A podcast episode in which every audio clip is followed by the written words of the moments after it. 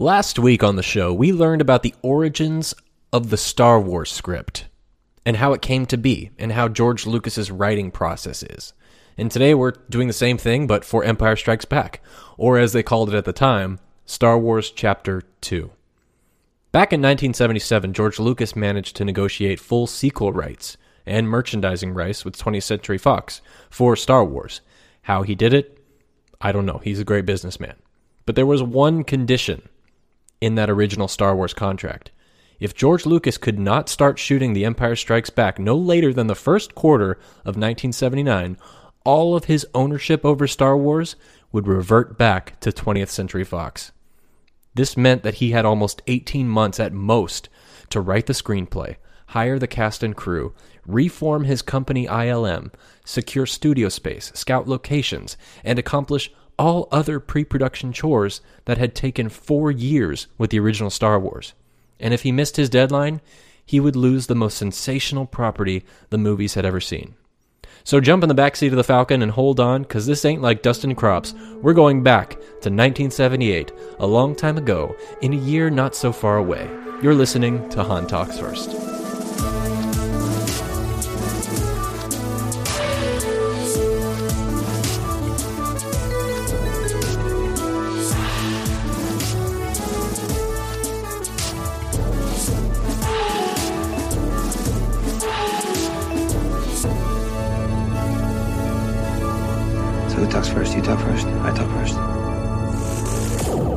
I think that might be the longest intro we've had on this podcast so far. I could be wrong, but it was pretty lengthy, but it's interesting stuff. In my research, you know, learning that George Lucas was really close to almost losing the rights to Star Wars completely is mind-blowing to me. And everything that I'm going to be talking about today on the show is fact. A lot of it is taken from a series of books I have on the making of Star Wars, Uh, Star Wars questions, um, history books, most notably the film historian Mark Clark is a huge source of a lot of what I'm going to be talking about today. So thank you, Mark Clark, for a lot of your historical writings on the process of Star Wars. So we thank you for that. And we're talking about a lot of great stuff today, uh, a lot of stuff that I learned and a lot of stuff that I got extra details on that I already knew about. And I really enjoyed last week's episode about learning about the original scripts for A New Hope. So that's why I'm doing it again today, because I really, I really enjoyed it, and uh, I learn more every day. So I don't know if I said it already, but we're on episode eighty-six of Han Talks First, which is pretty crazy. And uh, what a journey it's been. We're getting closer to season three, and I can't wait for that either. And uh, these episodes are flying by. I think it took one full year, or it took like a year and a half for me to do season one. So that was fifty episodes, and we're almost at one hundred episodes. So I'm trying to think of something really special to do for one hundred episodes. Uh, I'm, I'm not sure yet, but if you guys have any ideas, you know, I want to make it something fun, like a fan event or uh, a, a live stream or something. Uh, just let me know your thoughts on that. But yeah, so I'm really excited about today's conversation. I hope you guys are too. Let's go ahead and dive right into it by starting to talk about George Lucas and uh, extending on his writing process. So it's no secret that George Lucas is a mediocre writer. Some would say a awful writer, a god-awful writer. But he is a good storyteller. And Lucas himself found the writing process excruciating and the most daunting process of fil- filmmaking. And he realized that the sequel could not endure the kind of radical draft-to-draft reimagining that made the first movie so successful, because he lacked what was one of the most important forms of currency, time. Before he thought that a sequel movie would get made, he actually commissioned a science fiction author named Alan Dean Foster to create a possible low-budget sequel to Star Wars, which was actually published as a novel under the title Splinter of the Mind's Eye in nineteen seventy-eight. I actually did a video and a podcast episode on Alan Dean Foster because he's recently not receiving royalties from Disney. and he's been missing royalties for six years ever since Disney bought the company.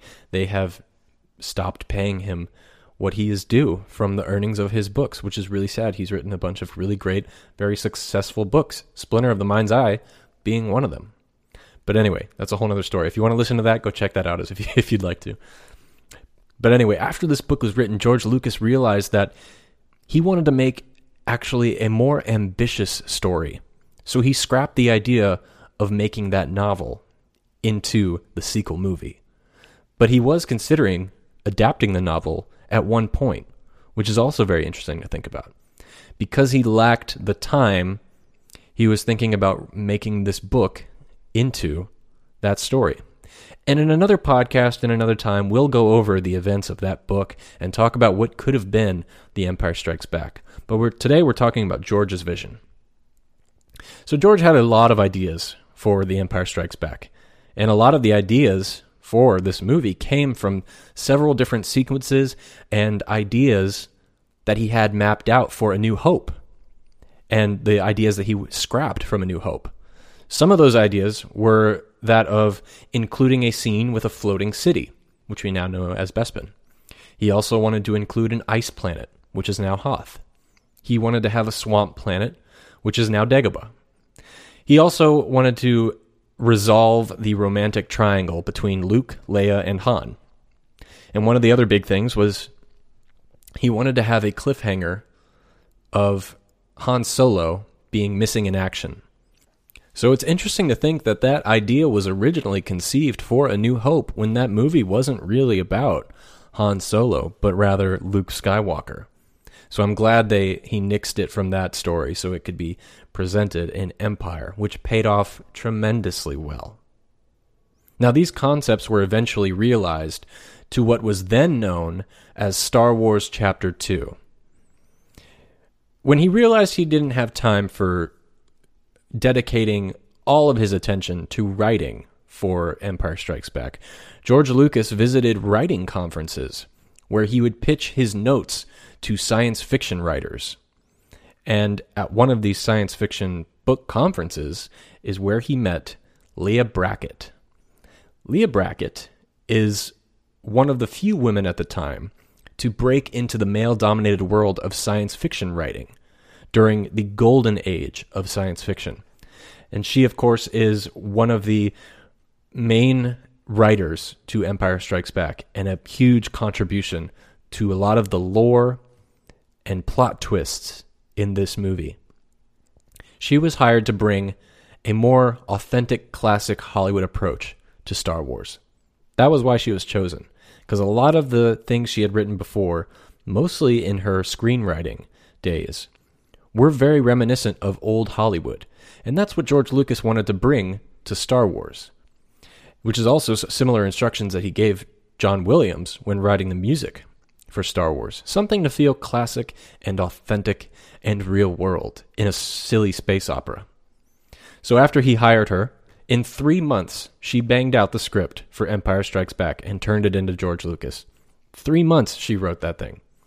She was a huge fan of Star Wars, and after seeing George Lucas's notes, she was very interested in writing this next installment. And that's why she wrote it so quickly, because she loved the material. One month after she turned in her first script, George Lucas approached her to do rewrites. But by that time, a month later, she had been hospitalized, and she could not work on the final version of the script. A few days later, she died of cancer. So, unfortunately, she did not get to contribute anything else to The Empire Strikes Back. I will go over some of the things she brought into this movie that made it so legendary, because she's a very important part of this process this early on in the writing stage. One fun fact I wanted to point out, she is actually a member of the Science Fiction Hall of Fame.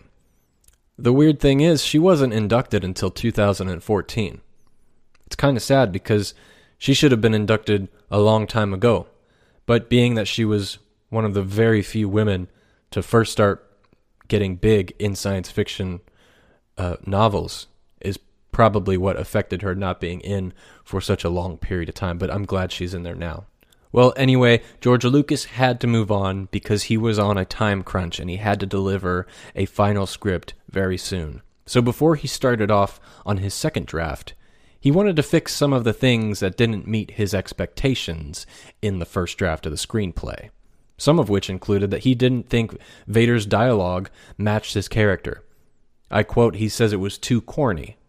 He also thought the tone of the of that Star Wars Chapter two was all wrong and didn't match the original, and he thought it was going a little too classical Hollywood, which is kind of funny because those are kind of the parameters which he set for Leigh Brackett to write, and then he wanted to go back and change all that. Now, I'm not saying George Lucas, you know, hated this script. He actually really loved this script, and it influenced a lot of the things he added later on and developed from it. These are just a few of the main things that he wanted to focus on when going into his second draft. Now, some major changes that were in the second draft that didn't make it into the final piece, which I think are worth mentioning, are these as they follow. So one of the most interesting ones was Han, Sto- Han Solo was actually going to have a much bigger role in Empire Strikes Back, and he was actually going to have a backstory. George Lucas had written in his second draft a backstory for Han Solo. Details I don't know, but we do know that it was a very big piece of this movie. And in Empire Strikes Back was originally going to focus heavily on his relationship with Leia and be more of a romantic film about Han Solo and Leia Organa. Another fun fact that was going to happen in the second draft of Empire was we were going to learn about Han Solo's old pirate mentor who taught him everything he knew and who left him a secret mission during this film. Could have been related to Jabba. Again, the details on that I'm not familiar with. I could not find in any of, any of my books, but um, it's interesting that this could have been, honestly, there could have not been a story. George Lucas just could have written that, that down on, on paper. Very interesting stuff. Some of the other things that were big time changes before the final draft, which appeared in this second one, was that Yoda was originally named Minch Yoda. And he looked a lot different as well. If, if you're interested in seeing what the original concepts for Yoda looked like, you can actually go and check in the Empire Strikes Back comic version. But uh, the comic came out at the same time as the movie did, so they had to go off earlier concept designs of Yoda, and at the time it was Minch. And he looks more purple-gray, he's a lot uglier, and he just he looks like a troll, like a little troll, a little goblin troll. And I definitely prefer the one we have now. And obviously, it went from Minch Yoda to just Yoda. Another major change was Lando was originally going to be a clone.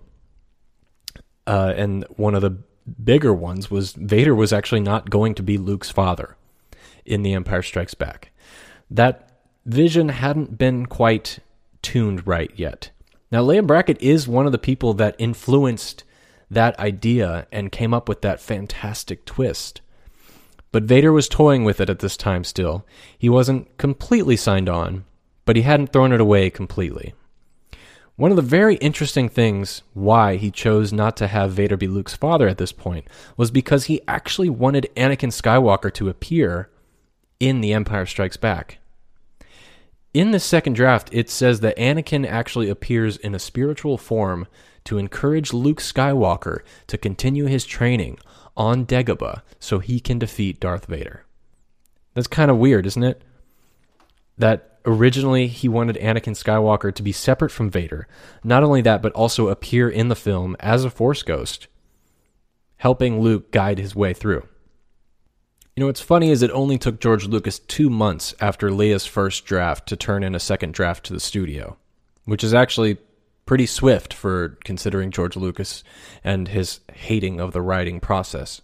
And his version streamlined Brackett's draft and paired the story back to something that was very close to its finished form, while also integrating critical new elements.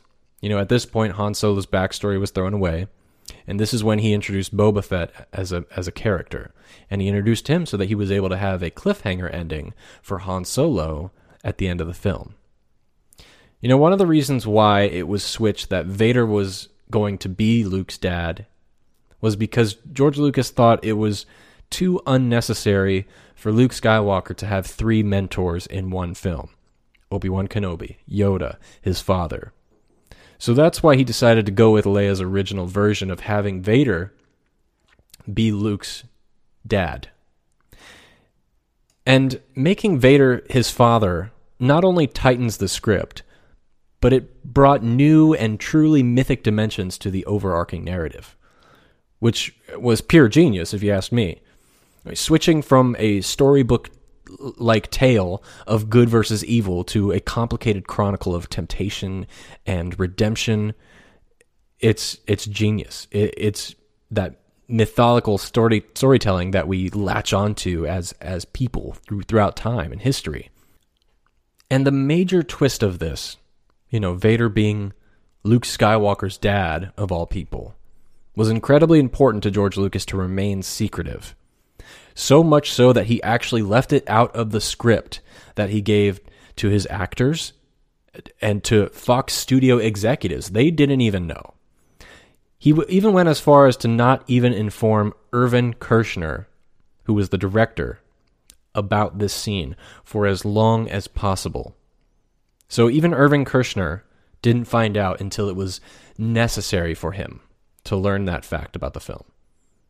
Genius. Absolutely genius.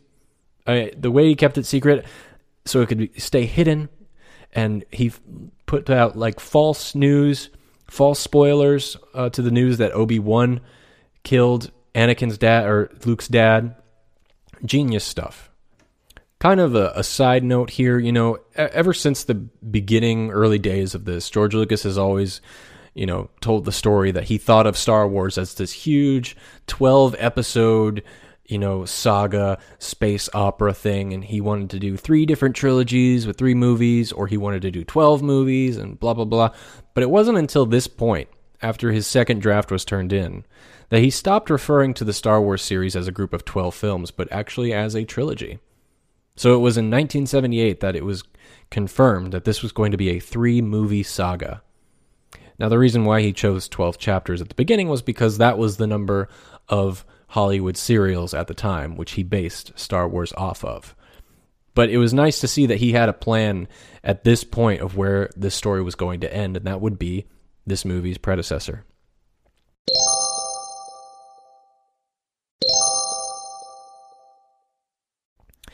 You know, but at this point, the script still wasn't done. Yes, the story was there, or at least parts of the story. The outline was strong, but the dialogue was absolute crap. Cue Lawrence Kasdan.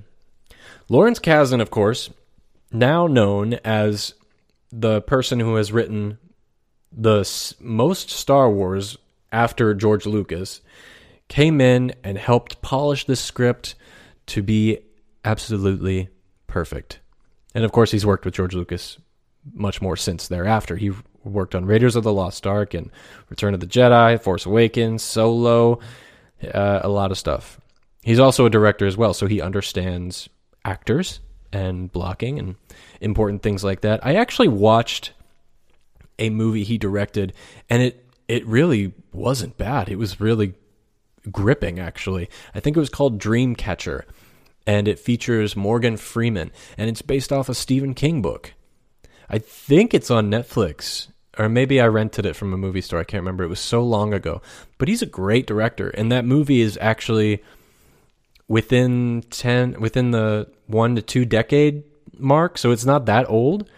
Uh, it's a very good good film. I, I recommend checking that out, and you can see a little bit of his work outside of this. But yeah, so he decided to bring in Lawrence Kasdan, who had written some other stuff there, who was Lucas was a fan of, and that's why he picked him. And Lawrence Kasdan wrote all the drafts after the second one, and I think there was three more after this, and he wrote them all and, you know, really finished and tightened up this script. Lawrence Kasdan is actually the one who came up with the idea that Luke loses his hand in the climactic battle with Vader towards the end. You know, he thought of it as a very symbolic approach to um, being, you know, disarmed, not only literally, but metaphorically as well. And originally, his arm was going to be sliced off at the elbow. I don't know why it was changed to the forearm. Um, maybe I can look that up and find it somewhere, but in the books I read, I, I couldn't find that, so I'm, I apologize. Another thing that Kasdan is most infamous for is he wrote the iconic lines of Yoda. Now, yes, George Lucas came up with the idea of backwards talk, you know, where Yoda says things a little differently than other people, like, read a book I did, where you put, like, the pronoun after the whatever. I don't I don't speak that lingo, but uh, Irvin Kershner is the actual one who wrote the dialogue, such as, uh, do or do not, there is no try, and other fantastic lines from Yoda that have, you know, stuck with men and women for years and related to so many different things. So uh, great work from him on that. He, all the dialogue in this film is really a credit to Lawrence Kasdan, and a lot of the uh, the story transitions and big plot elements are a credit to Leigh Brackett, and of course the overall story is a credit to George Lucas. So it's amazing how three different people coming together and working on something really molded this story to what it was going to be today. Another thing that Lawrence Kasdan brought to the table was he wanted to come up with this race of alien grunt workers that we now know as Ugnaughts, and he wanted them to work on the Cloud City planet of Bespin. It's funny, we now know them as Ugnaughts, but Lawrence Kasdan wanted to call them Hogmen, and George Lucas just thought that wasn't alien enough, so they changed it to Ugnaughts, but I just think it's funny. So after completing many drafts of these scripts, George Lucas was at this point looking to find a director so that he could focus the majority of his time on his company. You know, it, George Lucas did want to direct, direct this second one, but it was just a matter of time. He just literally couldn't do it. He had so many things going on at one time that he just couldn't direct the film. So, I mean, I think we're all a little thankful that he couldn't do it, because Irvin Kershner killed it. And we're going to talk about how, how they got there and everything else like that. But one of the reasons why George Lucas couldn't direct this film, because, uh, well, for one, his company was moving locations from Van Nuys to San Rafael. So that was a that's a big thing when you're handling a company with employees and a bunch of tech and uh, a lot of insurance issues. But another big thing was that they were building the technology for this next film and advancing the technologies they had used before and patenting those ideas. But I think the biggest thing that distracted Lucas from directing this film was that he was in the middle of a lawsuit with a company called Dixtera, which I think is a production company, and the producers of that company, because they were the producers of Battlestar Galactica. And George Lucas and company was uh, considering Battlestar Galactica a ripoff of Star Wars at the time, and they were currently in a lawsuit. So that took up a lot of time as well. Kind of a fun fact there as well. Um, there was a lot of headache stuff happening at I L M at the time. Uh, that itself could be its own podcast, but Lucas spent a majority of his time focusing on that so that another director could come in and help with the project. Because George really, he just focuses on editing. He's he's an editing guy. He's said before he's always wanted to be an editor and a documentarian, and he finds when the movie is really made and uh, molded out and crafted is in the editing room. So I think that's where his focus was going to end up being regardless. So we now know the director, Irvin Kershner, who did an amazing job, was picked by George Lucas because he was a former film instructor of his.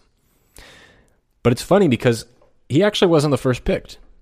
You know, he was considered from a wide range of other filmmakers before being approached to make The Empire Strikes Back. Alan Parker is an example, who's directed a film called Mississippi Burning with, um, oh, what is that guy's name? Gene Hackman, I think? I think that's right. Uh, he also approached John Badman, who uh, I would say most notably directed Dracula. And not just those two, but he George Lucas had a list of one hundred names of directors he was going to ask. Irvin Kershner was in there somewhere, but I know he wasn't up at the top because he did ask these other two before. So George Lucas had a big list to go through. And a lot of the directors on this list declined because they thought Uh, making a sequel was a terrible idea. You know, at the time, sequels were awful. All sequels did terrible. It was a mistake, and it was like a common rule of thumb not to do them in Hollywood at the time. And there were also directors um, Alan Parker and John Badman, for example, have quoted saying that the reason why they didn't want to make The Empire Strikes Back was because if it was bad, then the director was going to get all the blame for it. And if the movie was good, George Lucas was going to get all the credit for the film, which we now know is is fact. Yeah, that is true. Um, you know, a lot of people didn't know Irvin Kershner's name for a while.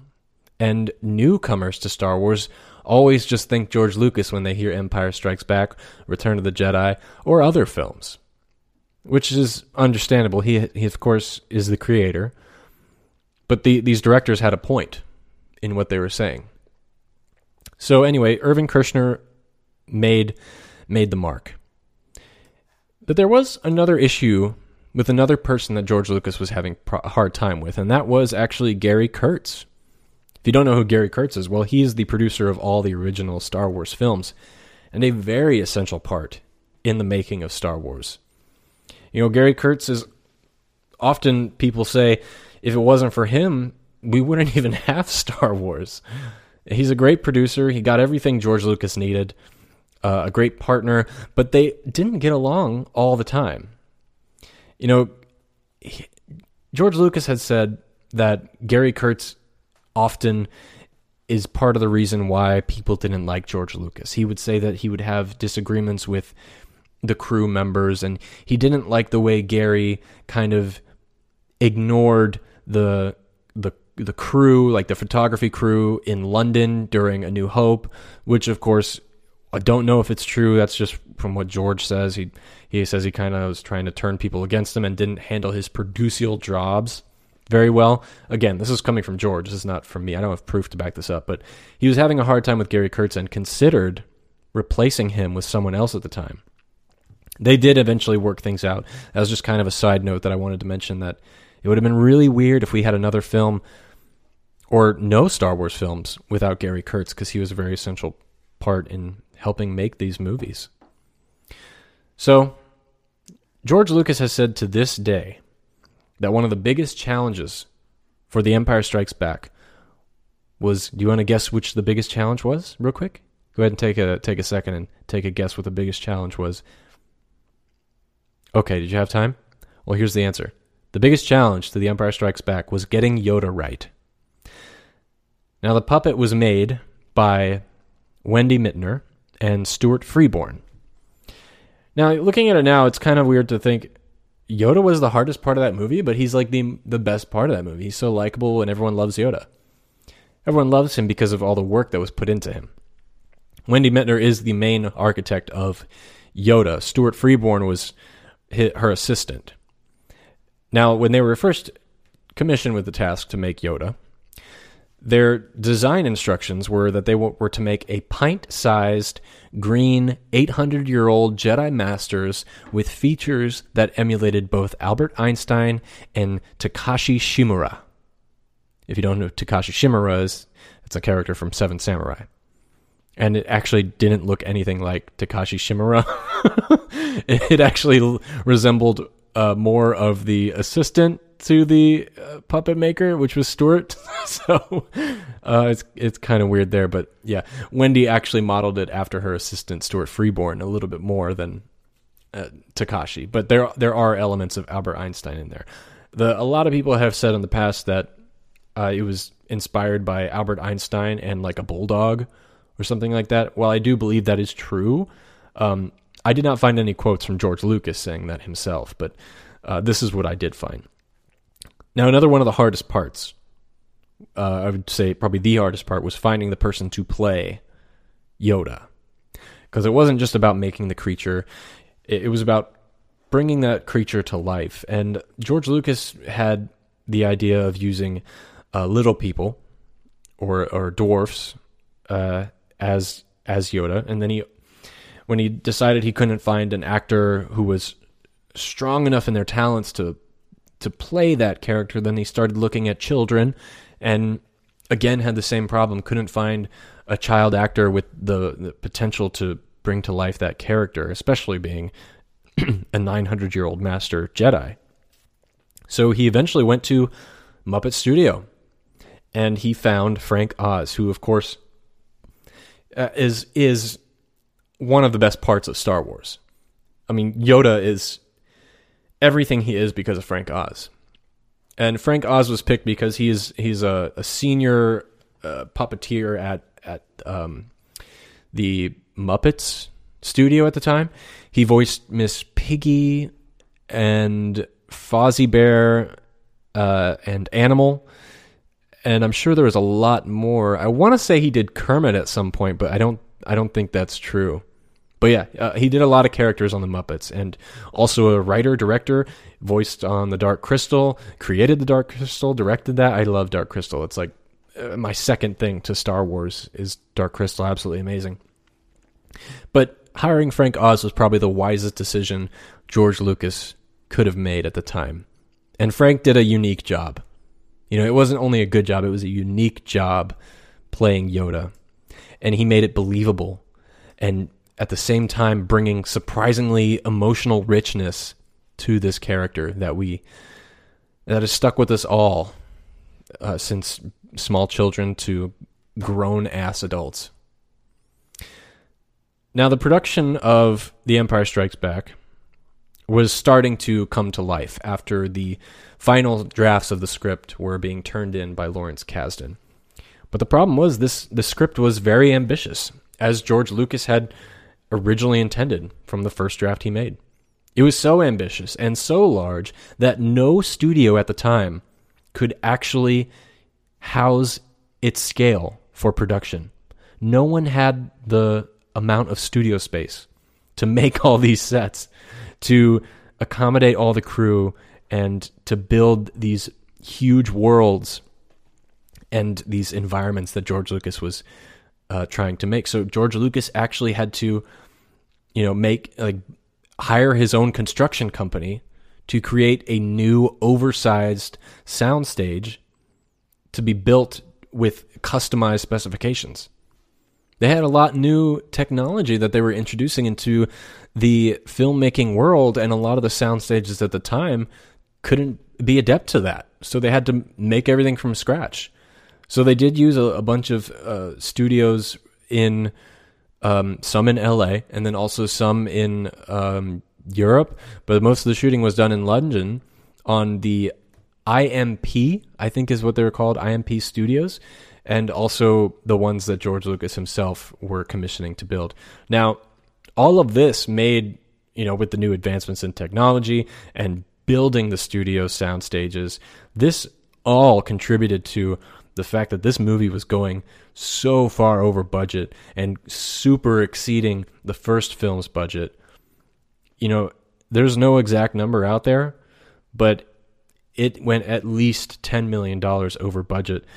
In five months alone, the film was uh, at one point at fifteen million dollars, and only a couple months later, it skyrocketed up to twenty-one point five million dollars. Uh, mainly because of this new sound studio and all the tech they were building for this stuff. It's it's crazy. It's insane, you know. But it was all worth it. Empire Strikes Back proved to be a success. No, uh, obviously not as big as the first one. You know, you can't expect that. I mean, Star Wars, like, is one of the highest grossing movies of all time, and it, for that time period anyway, insane. And probably with inflation, still to this day, probably one of the highest grossing movies of all time. Could you imagine if they did a re-release of the original trilogy, like unedited in theaters? It would pass Endgame. I'm telling you right now, it would pass Endgame. But you know, I mean, that's it for the the script anyway. I'm getting a little bit more into the the production stuff now, which I will save for another podcast and another time. But that's really all I had on the creation of, you know, the pre-production aspect of this of this script. There's still a lot more, but I wanted to talk about mainly the drafts and how it started off as one thing and turned into something completely different, because I find that stuff fascinating, to see what we could have gotten and to see how story evolves over time, not just in the way that it was written, but also in the way that we tell it. So the script and the casting and all the pre-production was just the tip of the iceberg for obstacles yet to come for The Empire Strikes Back, because on March fifth, nineteen seventy-nine, in Norway, when production began, that's when the real problems started. and we will get into the production madness of The Empire Strikes Back on another episode for another time. So I hope you guys enjoyed this episode today, episode eighty-six of Han Talks First, talking all about the origins of The Empire Strikes Back script. I had fun. I learned a lot. I hope you did too. Uh, if you like this episode, hit me up. Let me know what you thought. Give me your, your thoughts on everything, and tell me some facts that maybe I missed on that you would like to share. Check out the YouTube page. We got live streams every Monday and Friday, so come by and check that out. This Friday, we are doing a live stream. Me and my girlfriend are hosting the WandaVision after show, so please stop by and check that out as well. I'd like to thank you all so much for listening today. Please share this podcast with your friends or your mother, you know, whoever you want. I just want to get the word out. It's doing really well so far, and I can't thank you all enough for your support and, you know, helping me out on this journey of Star Wars therapy. You know, it that's that's what this is about. It's just a bunch of nerds getting together and talking about what we love. So it's always great to be here with you guys. So, well, that's it for me today. So thank you so much for listening again, and I will catch you guys very soon. Now, somehow, someway, somewhere this week. May the Force, wait for it, be with you.